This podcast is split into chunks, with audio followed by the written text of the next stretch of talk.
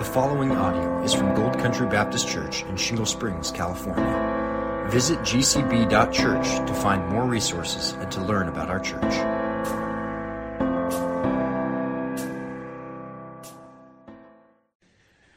Do you ever wonder if if anyone really knows what you're going through? You ever wonder if someone notices you? Or maybe in the mundane day in and day out of life where everything seems the same, you wonder does it really matter? Is there really significance in what's going on in your life? Or maybe there's a situation in your life that you wonder if there's, if there's hope.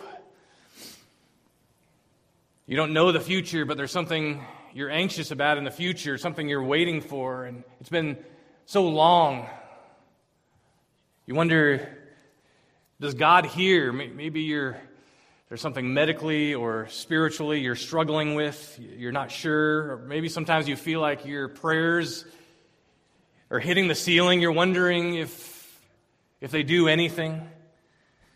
I've been there. You try to pray, but you, you can't even hardly pray. Sometimes it's, you just you just groan in this world of sin. Maybe you feel trapped by where you are in life. Maybe there's a particular sin that you feel like is enslaving you and you can't get victory in this sin. And you wonder if you can ever be truly free from this sin in your life. Ever feel convicted and inadequate before a holy God? I've felt that very much this week, even this weekend, especially in light of what we're going to look at here today. I want you to turn to Exodus 2. And Israel and Egypt was undoubtedly wondering many of these same things. They, they were feeling worse. They were wondering, and the context is Moses is a faraway, wandering shepherd. He's been in a lowly, mundane job for 40 years, a, a lonely and, and lowly job. Israel has been enslaved for 400 years. We're going to see the answer to those questions that we wonder about. We're going to see that God knows. God notices. God helps. And we can hope in Him, even when we might have groanings that are too deep for words. God is at work and He truly redeems. He truly sets sinners free. And whether it's in a dry desert far away like Moses was, or in the dark times of suffering like Israel was in Egypt, God is at work and He is going to respond to His people's cry. And as we look at this passage, the first part of Exodus 2, the first 22 verses, God is not mentioned. But I want you to listen now for God as I read, beginning in verse 23. Exodus 2. During those many days, the king of Egypt died, and the people of Israel groaned because of their slavery and cried out for help. Their cry for rescue from slavery came up to God. And God heard their groaning, and God remembered his covenant with Abraham, with Isaac, and with Jacob. God saw the people of Israel, and God knew. Now, Moses was keeping the flock of his father in law Jethro, the priest of Midian, and he led his flock to the west side of the wilderness and came to Horeb, the mountain of God. And the angel of the Lord appeared to him in a flame of fire out of the midst of a bush. He looked, this is Moses, and behold, the bush was burning, yet it was not consumed. And Moses said, I will turn aside to see this great sight, why the bush is not burned. When the Lord saw that he had turned aside, God called out to him from the bush, Moses, Moses. And he said, Here I am. Then he, this is God, said, Do not come near. Take your sandals off your feet, for the place on which you are standing is holy ground. And he God said, I am the God of your father, the God of Abraham, the God of Isaac, and the God of Jacob. And Moses hid his face, for he was afraid to look at God. Then the Lord said, I have surely seen the affliction of my people who are in Egypt and have heard their cry because of their taskmasters. I know their sufferings and I have come down to deliver them out of the hand of the Egyptians and to bring them up out of that land to a good and broad land, a land flowing with milk and honey to the place of the Canaanites, the Hittites, the Amorites, the Perizzites, the Hivites, and the Jebusites. And now, behold, the cry of the people of Israel has come to me, God says, and I have also seen the oppression with which the Egyptians oppress them.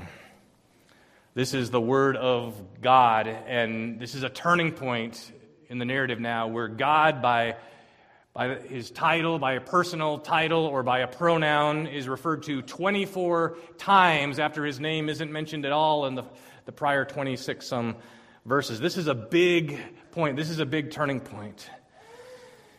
And before we look at this, we need to come to this big God in prayer and ask for his help. Our Lord God, you are holy, and we are not. I am not. But your word is holy, and so I pray that you would help me to handle it rightly and reverently. Lord, that you would give us holy fear, that you would give us faithfulness, that you would help us to approach you with care, knowing that you are the God who cares and you are the God who comes down to save. We call on you. We ask for your help in Christ's holy name. Speak, O Lord. We pray. Amen.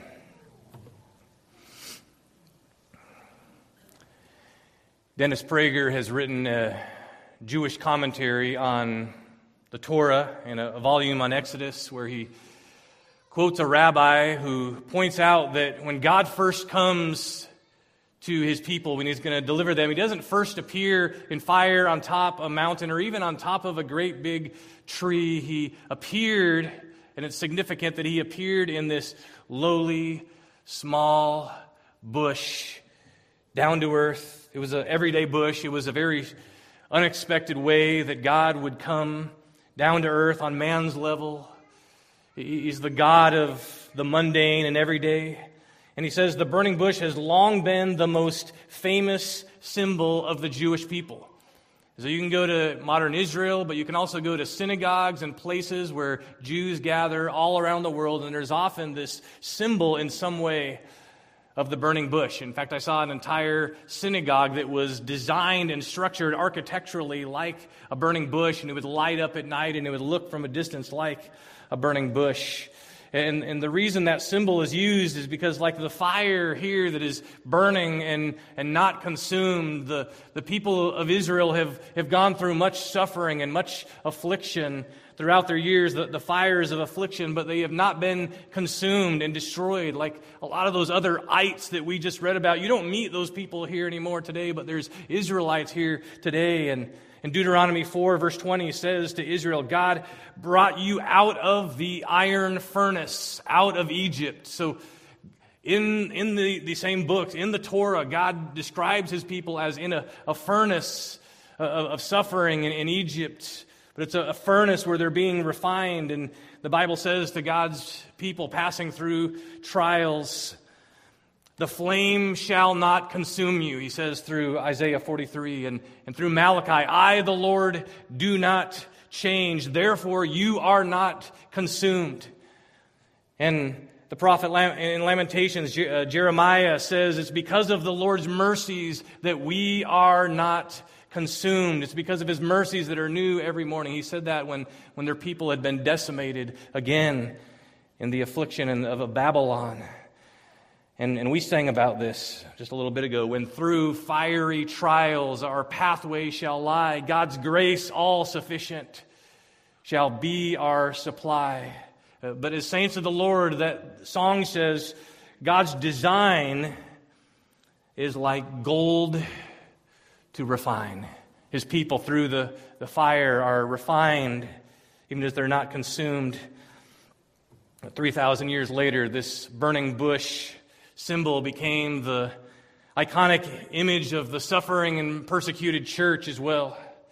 As the gospel was being recovered and, and religion was coming against it in, in the 1570s, the French Protestants who were seeking to be true to these very truths behind me Scripture alone, salvation by grace alone, through faith alone, in Christ alone, for God's glory alone. For those convictions, they were being killed, they were being slaughtered by the, the Catholic authorities in, in France. And the French reformer John Calvin had written, and this, this came into their mind as they're thinking about their, their symbol, how the church is often in the fires of persecution, but he says it's kept by God from being consumed to ashes, but it's sustained not by its own power.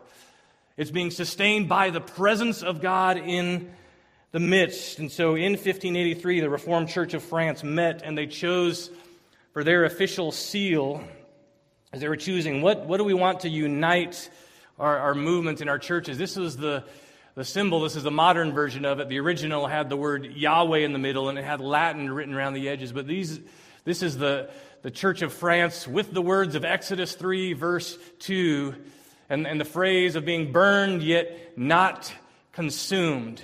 That was the image that sustained them. And, and all around Europe and other places where the gospel was, was taking root in the Reformation, even the seed, uh, the martyrs, the death of martyrs became the, the seed of the church. The gates of hell could not prevail against the, the fiery uh, persecution that was coming against them. And so, some 100 years later, the burning bush began to be the, the symbol also of the Church of Scotland. Also, they're surrounded by the Latin phrase of about being not consumed. It also became part of their visible communion tradition. Even as we're having communion here today, every time they would take communion, they would see this, this symbol even on their, on their tokens. And the burning bush is also on the official crest of the Presbyterian Church of, of, of Malaysia and New Zealand and Ireland, uh, different versions of it. And and all around the world, in different parts of Australia, Canada, Africa, and Asia.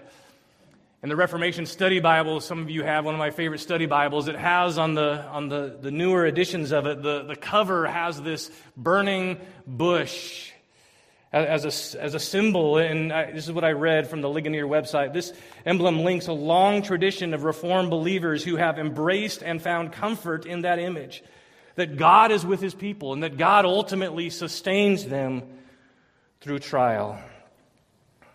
I embrace and I stand in that image. And as I've been reading more and more about this, I think we need this image burned in our minds as well, that we would find comfort, that we would find sustaining grace and power and presence as we see this God. And the reality is, none of us can see God the Father and live. And yet, when God chooses to reveal himself, uh, think of at Pentecost as God the Holy Spirit comes down in tongues like flames of fire and, and Jesus also in Revelation, when John sees the last image of, of Jesus, he has eyes as flames of fire. This is where the image begins here in the beginning of the Bible. That God is this consuming fire. He, he's dangerous to his enemies, and he's, he's dangerous to irreverent worship. But he is also gracious as he speaks to his covenant people. And we're going to see that in this passage as well. To his beloved people. His, his love is, is, is, continues to burn for them, and it doesn't go out, and it never runs out of fuel, and its fuel is not dependent on anything of this earth. There was nothing that was sustaining this fire from this earth. This was representing God's own attributes. But also remember, you don't play with fire. Right, kids? Hopefully, all of you kids have heard that. You don't play with fire. We need to take it serious. We need to take God serious in His holiness, and we need to handle His word with care. So, the big idea of this section is God's servant needs to see who God is and respond rightly. And then the first point that we'll see in this passage is God is holy. but he graciously speaks. We should fear him. And let me give you some biblical theology context. The, the Bible starts with this lush garden where God is in the midst. It even uses that language. Then sin comes into the world in chapter 3 of Genesis. And a curse brings thorn bushes and briars and barren desert away from that, from that garden place. As man is sent out, and, and work is going to be hot and it's going to be hard. I mean, we're, we're going to feel the effects of, of the sweat of the brow later today, aren't we? Some of us already have today. That, that's all part of the, this cursed world. But, but most significantly, as they go out from God's presence, there's an angel that appears, is an angel from the Lord, and he has this flaming, fiery sword to, to warn and to, to prevent man from coming back into God's presence where it would not be safe for him to be in God's presence, and he's not allowed anymore because of sin. And that's Genesis 3. This is what we read in Exodus 3, verse 2. Look at verse 2 of chapter 3. The angel of the Lord appeared to him, that's to Moses, in a flame of fire out of the midst of, of the bush. And so the, an angel of the Lord comes again, and there's flame and there's fire again in the, the midst. And in verse 5, Moses is told, Don't come near, it's holy ground. It's not safe for you to come near to God's presence now. It's holy ground, and it's holy because God's presence made it holy. It wasn't holy the day before. It's not holy now. If you could find this place, people claim they've found this place, but we, we don't know where a lot of these events exactly took place, but it's not holy and sanctified sand here. It was holy at this moment because God's presence came down and made it holy. And his presence also later in the tabernacle would, would make it holy. It was, uh, again, this, this fiery type Shekinah glory that would come down into the most holy place. But even in the, the holy place outside of there, there were these flames of fire that they needed to continually keep the lamps burning all around God's presence. Again, I think signifying God's continual holiness and continual burning, and it is not going out. I read a book this week by R.C. Sproul called Moses and the Burning Bush. And he says this about Exodus 3 this is all about the holiness of God. It was holy ground because at that point an intersection between heaven and earth occurred at the burning bush. It was earth shattering. And this was a, a moment in biblical history when Moses encountered the presence of God at the burning bush. This is a, a watershed episode uh, episode where he is not only for the life of Moses, this is a, a, a, monumental change and a monumental moment, not just for the history of Israel as well as Moses, but for the entire world. This is a huge moment here we need to see. And R.C. Sproul said one of the church's biggest problems is that we don't understand who God is. So when he started the Ligonier Ministries, someone had come to him at their, some of their early meetings and asked him, What do you think's the, the greatest need for Christians in this day and age? And without missing a beat, he said, the, the greatest need that we have is to know who God is, to find out really and fully who God is. Because he says, I think the greatest weakness in our day is the virtual eclipse of the character of God. This is what A.W. Tozer said decades earlier in his book, Knowledge of the Holy. If you want to read a, a book about God being holy, the knowledge of the holy. But he says this near the very beginning It is my opinion that the Christian conception of God current in these middle years of the 20th centuries, so this is 1950s, is that, that view of God is so decadent as to be utterly beneath the dignity of the Most High God, amounting to a moral calamity. The low view of God entertained almost universally among Christians is the cause of a hundred lesser evils. And he says the further loss of religious awe and consciousness of the divine presence has caused us to lose our spirit of worship and lose our ability to, to withdraw inwardly to meet God in adoring silence. He says those words, be still and know that I am God. Have, have gone away. And he said this long before many of the distractions we have that make us hard for us to be still and, and know that he is God. Tozer said, The decline of the knowledge of the holy, that's where his book comes from. The decline of the knowledge of the holy, he says, has brought our troubles. What does God's holy word say about this subject? It says, Without holiness, no one will see the Lord. That's Hebrews 12, verse 14. We need to understand holiness. We need to have holiness to even see Him. And so, what does holiness mean? It means to be set apart, to be utterly distinct, to be altogether different. It speaks of God's purity.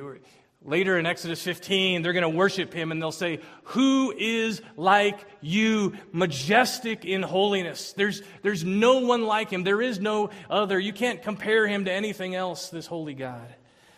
And when we begin to compare him to anything else, we're falling short. So Moses is being impacted by this. You notice Moses doesn't come casually, he doesn't come flippantly into God's presence, when he realizes what's happening and who he's speaking to, he reverently removes his shoes because that's what he was asked to do, and that's what you, he didn't want to contaminate. God didn't want him even to, to bring the, the dirt from anywhere else into this holy place, and, and that tied in later with, with, with the tabernacle. There needed to be pure purity in, in approaching. And here's what verse 6 says Moses hid his face because he was afraid to look at God. Another passage looking back on this says Moses trembled and he did not dare to look. That's holy fear. That's a healthy trembling. Fear and trembling is something that the New Testament repeats as well. That's, that was Paul's heart, even as he he ministered to the Corinthians. But the fear of the Lord throughout the Bible is where it starts. It's the beginning of wisdom, it's the beginning of worship. Later on, with these very people here in the passage, God's presence is going to come again in the midst of fire to all of God's people, and they are all going to fear. They're all going to not want to look, and, and they're not even going to want to hear. They're going to say, Moses, you talk to us because we're afraid even hearing God speak, we might die. Hebrews 12 says, So terrifying was the sight that Moses said, I tremble with fear. And then the end of Hebrews 12 says this Let us then offer to God acceptable worship with reverence and awe, for our God is a consuming fire. That's Hebrews, written to New Testament Christians. That's not just for the Old Testament. We need to come with reverence. We need to come with awe. We need to remember that God is a consuming fire. Eh, we're called to worship the Lord in the beauty of holiness. We're called to take time to be holy. Be holy as He is holy is also a New Testament command. As we think about the scene, I'm trying to imagine a modern American asking Moses later on this day, Hey, Moses, what did you get out of worship today? Uh, Moses might not have understood the question well, but he might have said something like this Well, uh, one thing is, I was able to get out of worship alive. So, so that, was a, that was a good day. I, I, I was able to get out of worship alive before a holy God, but there weren't friendly people there. The temperature wasn't right. It was actually pretty hot. There was definitely no air conditioning. There were no donuts, no coffee, no kids' programs. And it smelled literally there. There, there were sheep all around. I, I, certainly didn't get to hear the music the way I like or at the volume I prefer. And, and there weren't any of the old hymns from back in Egypt, you know, real worship. But, but to be honest, I didn't see a lot because my face was down, but the speaker was on fire. I heard his word. I heard the very word of God. And, and you know what? I was able to get out of worship alive. So that's what I got out, that I got out, and I'm still uh, breathing. I think if Moses heard the way sometimes our, our modern consumer world would speak of worship, I think he would want to smack us with his staff. But I fear we don't fear. I fear I don't fear as well.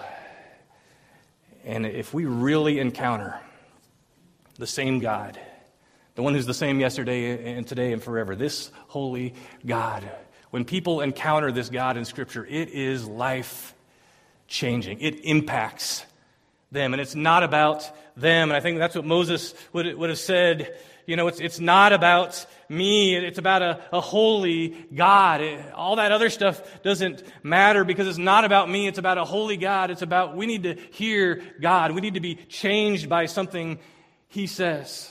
Not about my preferences. It's about His person.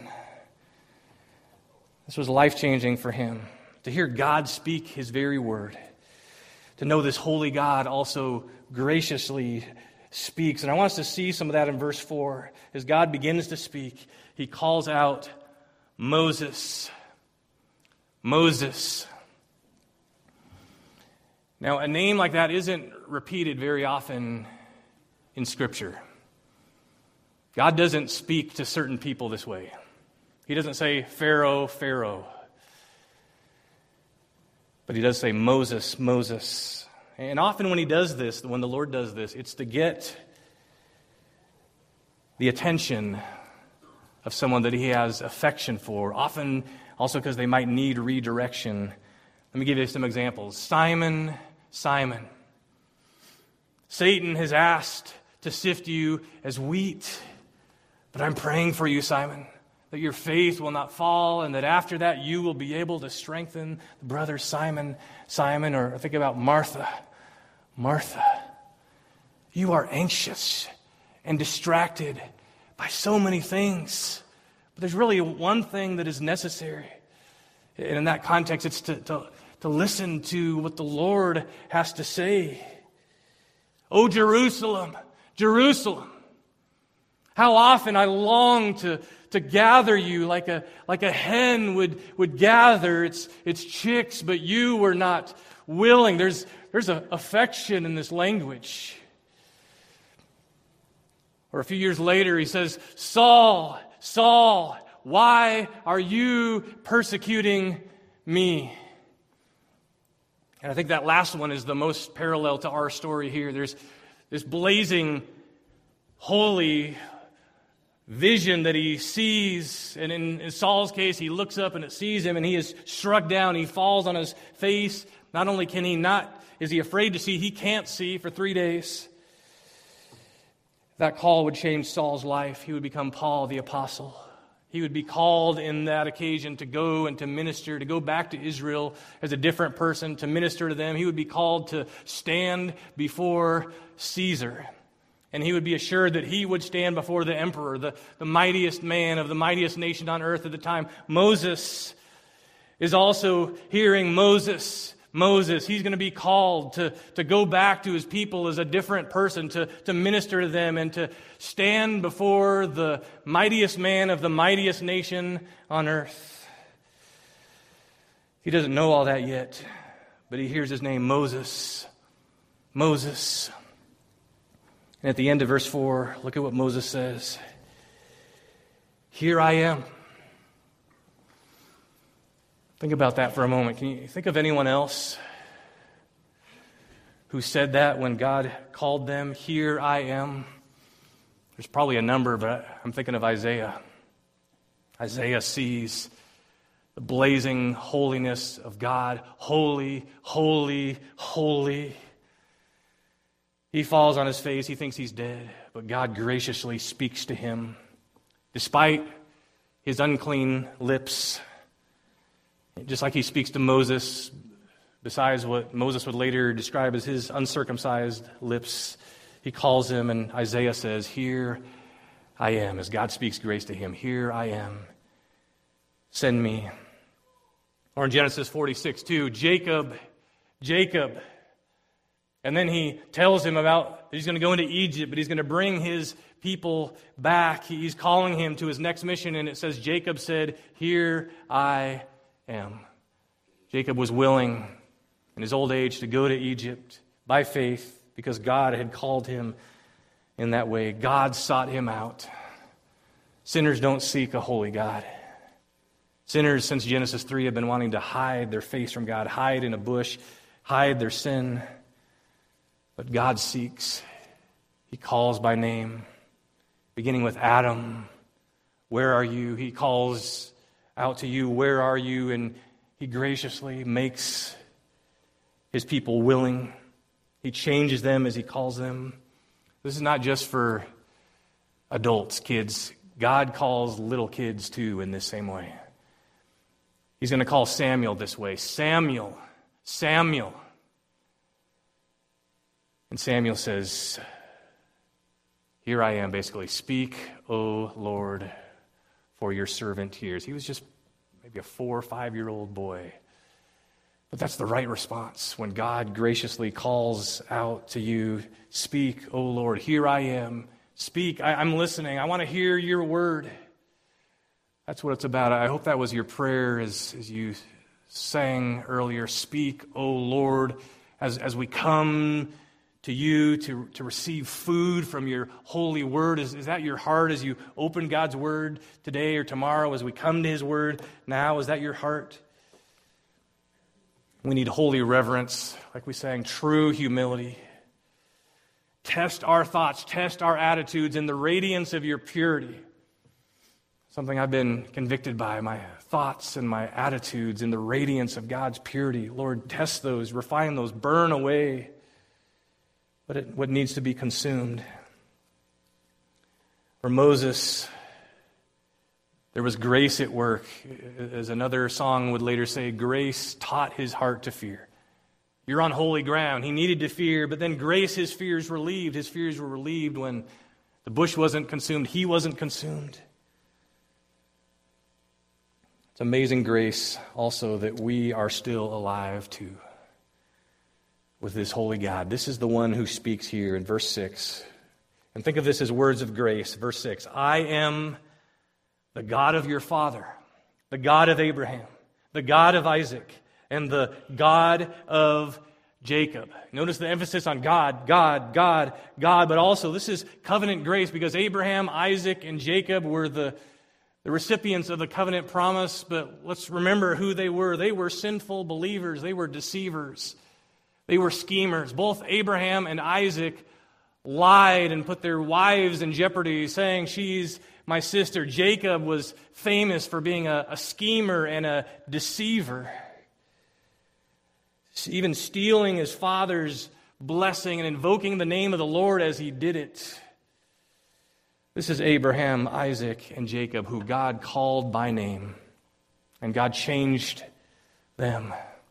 And He's not ashamed to call them my people. He says, I am their God. He also says, I am your, your father's God. He's speaking of Moses' dad back in Egypt.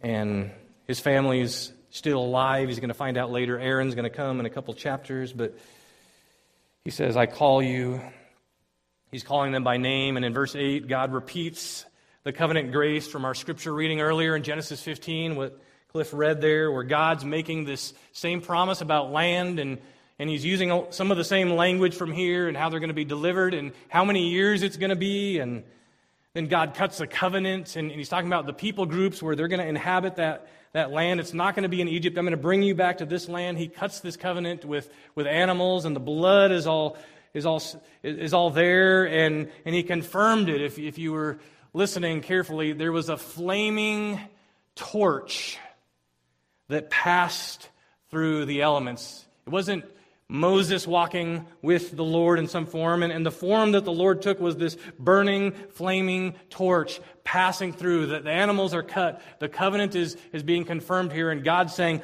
I am going to do this. You can't. I am. You are not.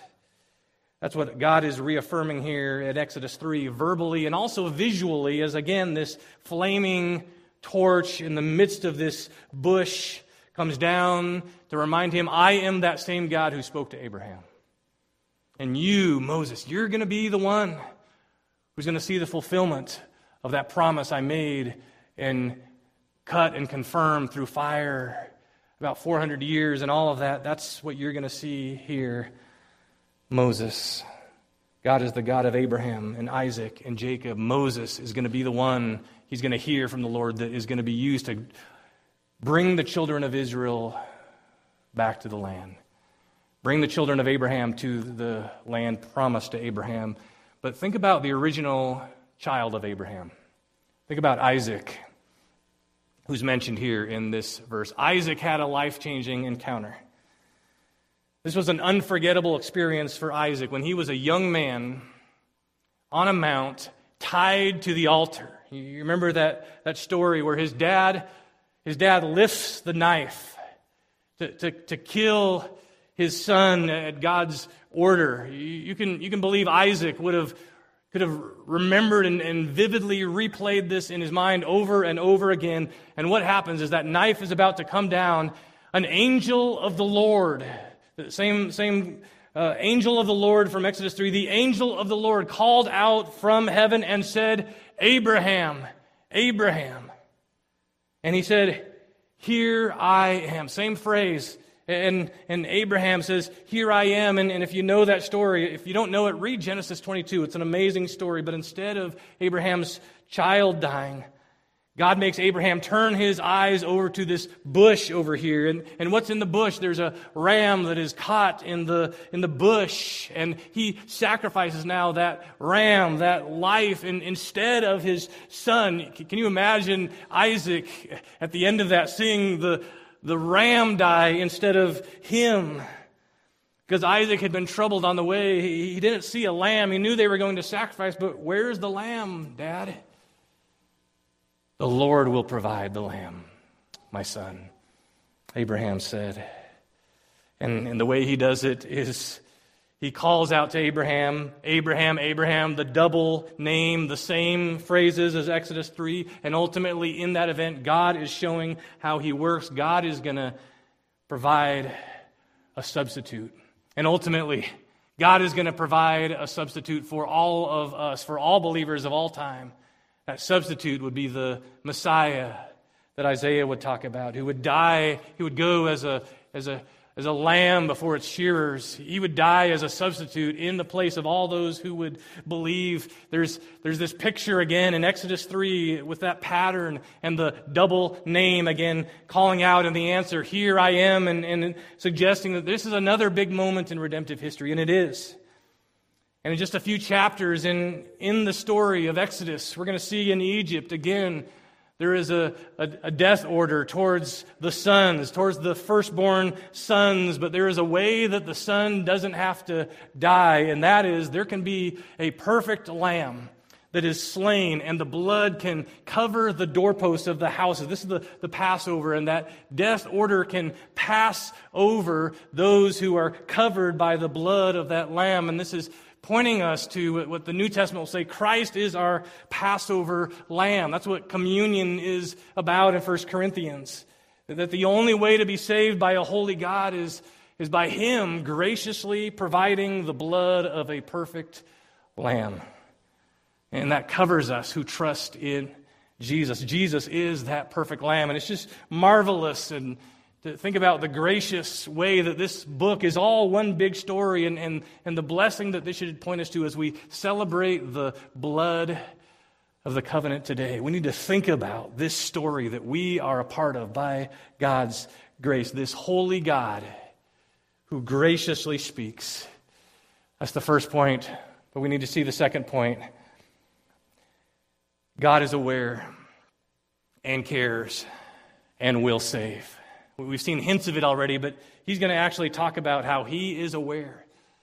He deeply cares more than any person can. And he will save. So we need to trust him. We need to fear him. We need to trust him. Look at Exodus 3, verse 7. Then the Lord said, I have surely seen the affliction of my people who are in Egypt, and I have heard their cry because of their taskmasters. I know their sufferings. Notice he says, I've heard. Now he says, I know their sufferings, and I have come down to deliver them out of the hand of the Egyptians. So, so this God is aware. This God acts This God cares. This God condescends. And he comes down. God has to come down, and he comes down to our level. He is a God of, of the details. He knows the details of all the lives that he's going to now intervene for. This God is not blind to our plight. This God is not deaf to our cry. If you've ever wondered that, let this passage show you God is not blind to our plight. He is not deaf to our cry, even where we can't see what's happening or what He's doing. He sees everything and He is working. Here's what Psalm 34 says The eyes of the Lord are toward the righteous, and his ears are toward their cry for help. So his, his eyes are on his people, his, his ears are, are there in tuned to their cry for help. The Lord hears and delivers them. Notice that language delivers them out of their troubles. The Lord is near to the brokenhearted. He saves those who are crushed in spirit. That's, that's what he does. It's a spiritual salvation. It's a deliverance for the, for the broken-hearted. There, there's things of this world that are broken that will not all resolve in this world, but the Lord can deliver us even through that. He says, Many are the afflictions of the righteous, but the Lord delivers him. And David says, He delivered me out of all my fears. So as you see this language of delivering, thinking about the thing, think about things, what you're fearful of, what you're troubled about today. Think about what is on your heart, your afflictions, and know that the Lord can deliver you from that fear, can help you to trust Him. And that's what Exodus 3, verse 9, He's going to do. Exodus 3, verse 9 Now behold, the cry of the people of Israel has come to me, and I have also seen the oppression. Remember the theologian Bette Midler? She had a song a few years ago God is watching us, what? You guys don't want to say it, but you know it. From a distance. And that's not a good song, or at least that line's not very good, but, but God is not watching us from a distance, like far away. He is up close. He is personal, is the, the language that he's being used here. It's, it's not like some earthly ruler or leader who, who, you know, delegates to his lower level staff the concerns of those people, those little concerns, or all those people out there, you know, I can't like hear what everyone has to say, so I'm going to delegate. You guys deal with that. That's not how God is. He's not sitting in a distant office just making decisions and writing bills and vetoing them or not and not caring about the, the people who he doesn't really know what they're going through, doesn't see them or visit them. God is not like that. He doesn't see affliction or oppression even just from the outside. He, he sees it and knows it from the inside. And if his eye is on the sparrow, I can know that he watches me with even greater care. And that's what he says in verse 7. He says, I know, end of verse 7, I know their sufferings. And if you go back to chapter 2, verse 25, it says, God saw the people of Israel and God knew. So his seeing and knowing go together. He doesn't just know about, he knows intimately and relationally and affectionately is, is what this word know means, like a husband and a wife. It's used of how husbands and wives know each other in that most intimate way. So some other translations say God understood, God took notice, He was concerned about them. And, and let me just pause here for a word of application. When you see someone suffer and struggle, do you reflect God to them? Do you let them know you know, you know, sometimes one of the most powerful things you can do is just say, I've had people say this to me, just say, that. I know. I know, and there's maybe nothing else to say, but just, I know, or maybe you, you honestly are, you, you don't fully know, but just, you could say, I, I see you. I'm aware. I'm in prayer. I care for you, brother, sister. Sometimes less words can be more to know that someone knows, someone sees, maybe not fully. But I would say to you, who do you need to know to let know that you know that you care? Who's someone struggling you can reach out to? Who's someone that you maybe have thought of in this past month? Yeah, maybe I should reach out to that person maybe I should text them. Maybe I should encourage them. Maybe I've known that's what I should do. I, I know this person, but I haven't reached out to them and, and let them know, hey, I'm praying for you, and, and I, I, I just want you to know that I, I love you, I'm praying for you, and I want to urge you to, to the Lord and urge you to his people. If you haven't done that and, and you've, you've thought about that this past month, let me urge you to, to reach out to brother or sister struggling or in sin, or maybe you haven't seen them for a while. Let them know, reach out to them. And, and I think the question also comes up what if we're the ones struggling? What if we're the ones suffering? This is where we need to reach out. We need to reach out for help. And, and where it starts, Exodus 2.23, in the middle of the verse, they cried out for help. It was a cry for rescue that came up to God, it says. Verse 24 says, God heard. You can know there's always someone who hears your sighs. Some of your Bibles say they sighed. He, he hears your cries. He hears what you can't verbalize. He hears groanings too deep for words, and His Spirit helps us in those. He hears the heart cry. And so pour out your heart to the Lord. Cast all your cares on Him, knowing that He cares for you. It's not like some people when they're on their phone that we know that we might try to share something with them, and, and their, their ears, there's nothing medically or physically wrong with their ear at that moment, but they're not listening. I mean, this has been me a lot of times. You can have your focus somewhere else, and, and you're just tuning everything else out. I, I can only focus on one thing at a time, and, and I can I can be really focused on something I'm doing for work or some, something I'm looking at on, on, a screen, and I'm utterly unaware that there's things happening in the room where my children might even be saying my name. I'm really good at that, but it's not good for my wife or my kids. I'm terrible. I, I, it's, it's terrible how forgetful I can be. I, was thinking about z- how incredibly prone I am to zone out. Praise the Lord. He is not like that at all. He, he can have a billion things and a billion people before him all at once, and he can focus on all of them at the same time. He never forgets his promises. He never zones out. And so when Exodus 2:24 says God truly heard and God remembered his covenant with Abraham, with Isaac and Jacob, it's, it's not that he had a moment there where he forgot, and now, oh yeah, I've got to, I got to remember them. He never mentally forgets. This is bringing him down to our, our language, but even the, the original language here emphasizes that you're bringing something to the forefront to focus because you're about to move to action.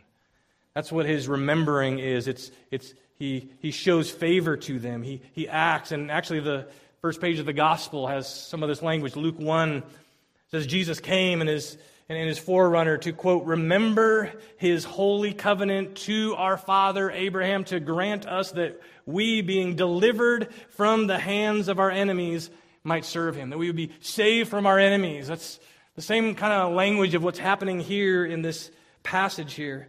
In fact, look at Exodus 2 and verse 17 where it says, The shepherds came and drove them away, but Moses stood up and saved them and watered their flock. And when they came home to their father Reuel, he said, How is it that you have come home so soon today? They said, An Egyptian delivered us from the hand of the shepherds.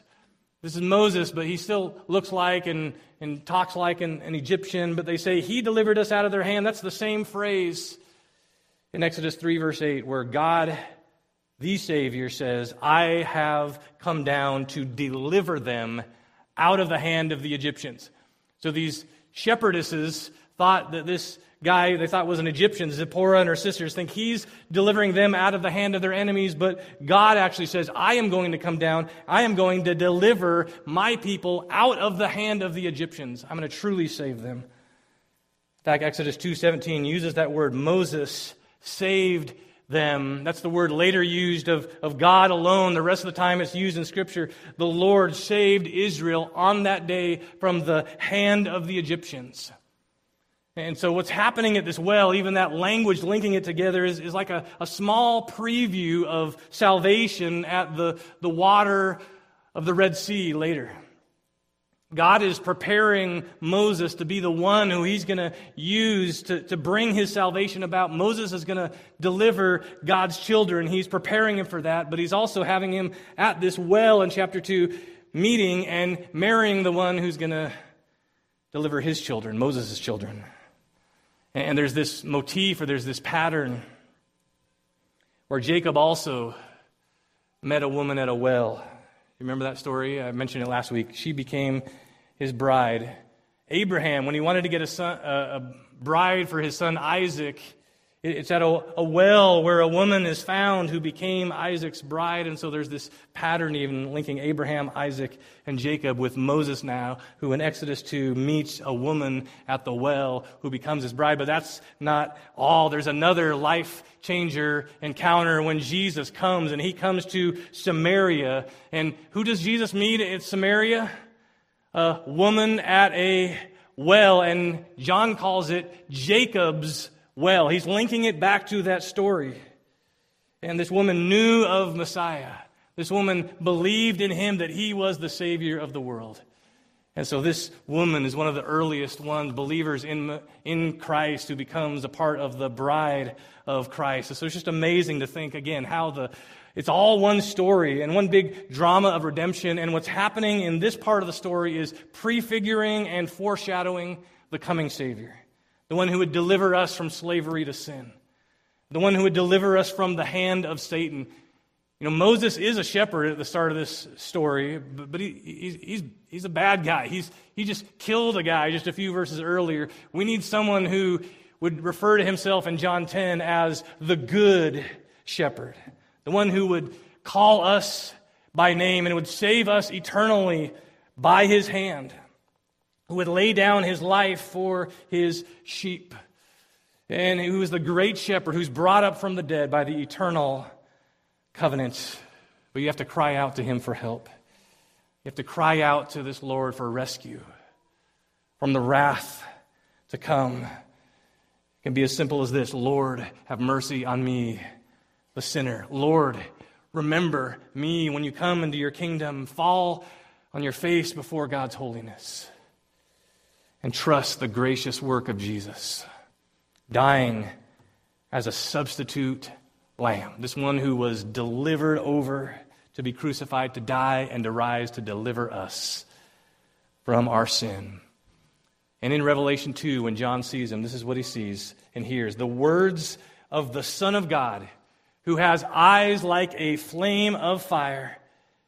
And he says, I know, I know what you do. I know your works. I know where you dwell. I know your tribulation. This is the Lord who knows, the Lord Jesus, who, who knows, as Hebrews says, experientially what it's like to be tempted, because he was tempted in every way, yet without sin. He can know with sympathy and weakness our weakness. He knows what weakness is like, and he knows how to give us grace in time of need. So don't think of this story of the burning bush without thinking of the beautiful Savior who would ultimately points us to. And Isaiah would say of him, In all our affliction, he was afflicted. He remembered the days of old of Moses and his people. He was the man of sorrows who was familiar with suffering, well acquainted with grief.